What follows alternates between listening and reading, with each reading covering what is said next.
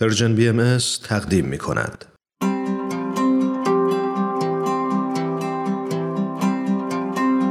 صد پرسش صد پاسخ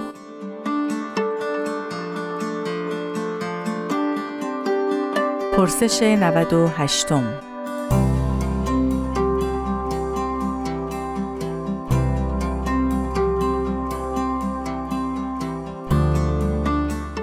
نگاه دیانت بهایی به علوم انسانی چگونه است؟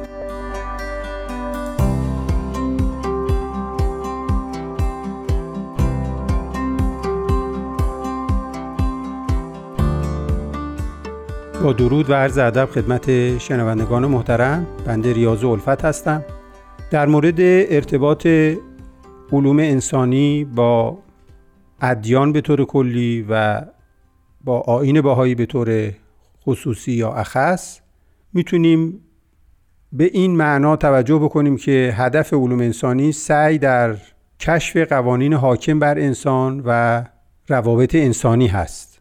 بنابراین در حوزه کشف قوانین حاکم بر این روابط جایگاه های مشترکی با مفاهیم الهی و دینی ما می‌تونیم جستجو بکنیم. که این مرزهای مشترک رو می‌تونه به دنبال داشته باشه. علوم انسانی مثل جامعه شناسی مثل روانشناسی مثل اقتصاد مثل مردم شناسی مثل انسان شناسی و سایر حوزه ها همه در خدمت توصیف پدیده های اجتماعی هستند و ما اهداف مشترکی برای ادیان و علوم انسانی از این جهت می‌تونیم در نظر بگیریم.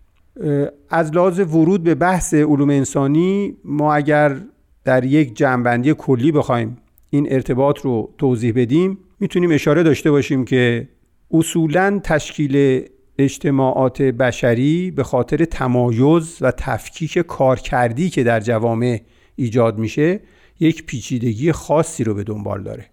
بنابراین در همینجا ما می‌تونیم تفاوت بین علوم انسانی و علوم طبیعی یا علوم تجربی رو مطرح بکنیم.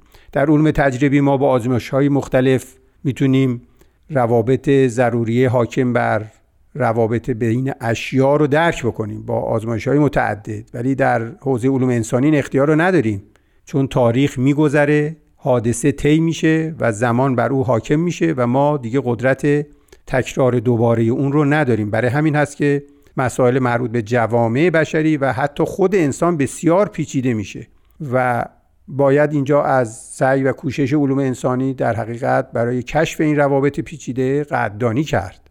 اما واقعیت این است که وچه اشتراک علوم انسانی و ادیان الهی و به خصوص آین باهایی در همین جاست که چگونه این پیچیدگی رو می‌تونه توضیح بده. در چهار بخش می‌تونیم بگیم علوم انسانی روابط پیچیده جوامع رو توضیح میدن. یکی در حوزه سازگاری با محیط هست که این سازگاری با محیط رو نام علم اقتصاد می‌گذارند در حوزه نیل به اهداف یا هدف جویی نام این ساحت رو سیاست نامگذاری می‌کنند در حوزه اتحاد و نظم درونی بحث قانون مطرح میشه و بالاخره در حوزه حفظ الگوها و ایجاد انگیزش مسئله فرهنگ. به میون میاد. بنابراین ما در علوم انسانی در چهار مرز اقتصاد و سیاست و قانون و فرهنگ می‌تونیم مشترکات بسیاری بین آین باهایی و کوشش هایی که در جهت نیل به تحقق